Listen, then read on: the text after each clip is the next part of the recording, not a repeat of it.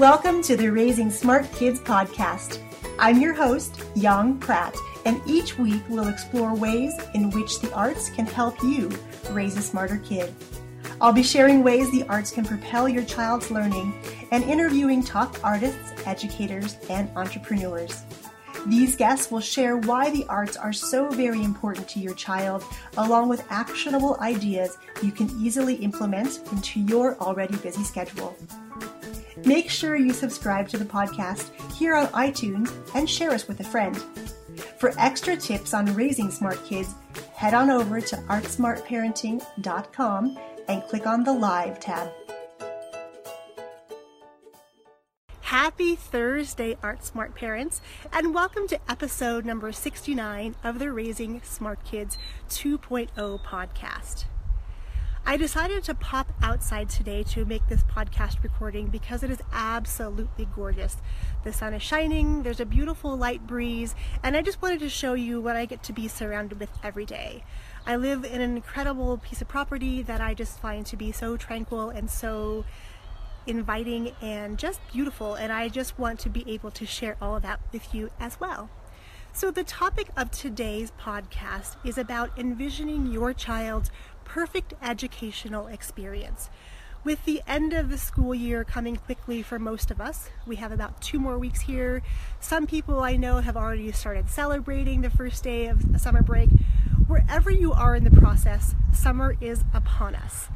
And as we wrap up this school year, I would love for you to take some time today and really sit and write or journal or make an audio recording of yourself talking about what you would love to see as your child's perfect educational experience.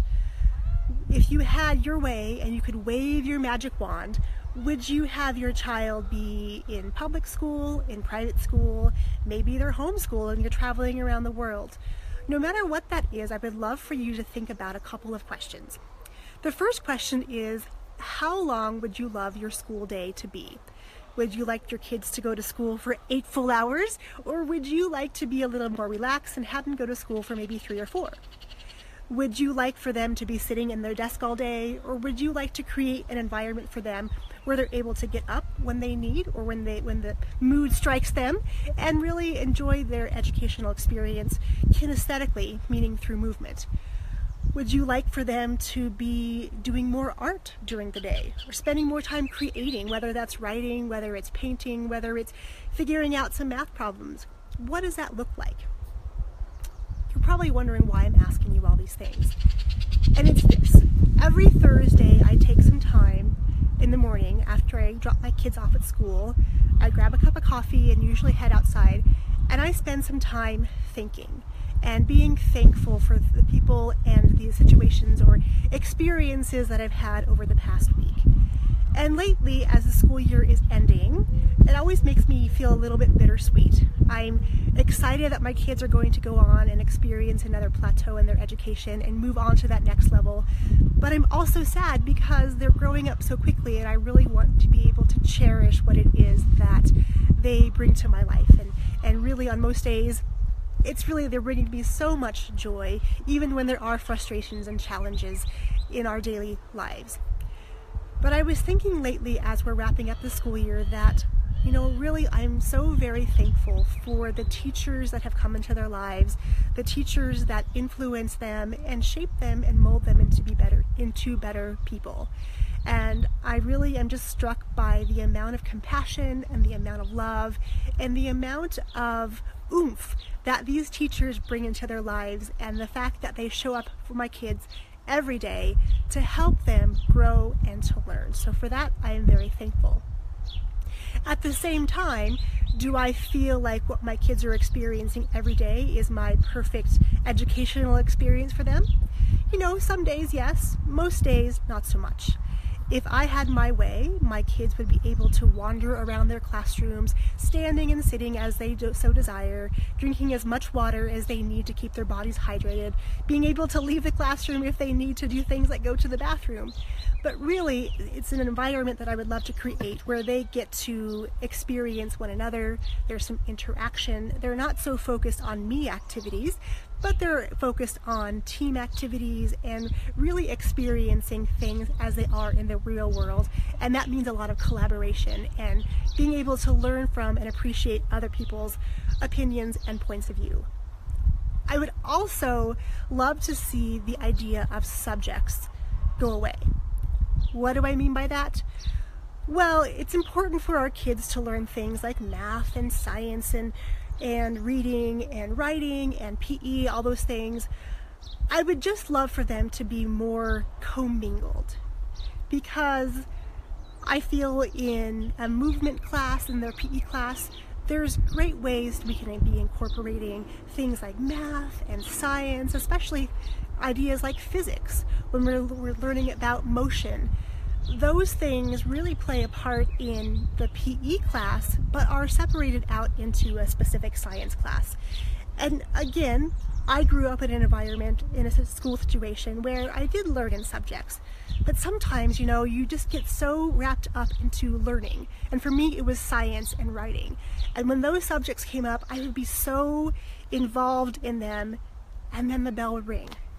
And all of my creative energy that I wanted to keep putting into this project, putting into this assignment, I was pretty much told, oh, see you later, you get to go to your next class now. And often those great ideas I had were sort of stuffed away, and I never got to bring those back up and, you know, see where they were going to take me. So for me, being able to allow my kids to experience the joys of all these different subjects together in a combined manner would be wonderful for me to see. So today I want you to take ten, fifteen, twenty minutes, more if you would like, and really write out some of the things that you love about your kids' current school experiences and things that you would love to see them experience in this next school year. And of course, if you would love to share, you can find me over at Raising Smart Kids two point oh on Facebook, and drop me a little note in there and let me know what your school environment looks like. If you are so brave and would love to make me a video or an audio recording, that would be truly appreciated.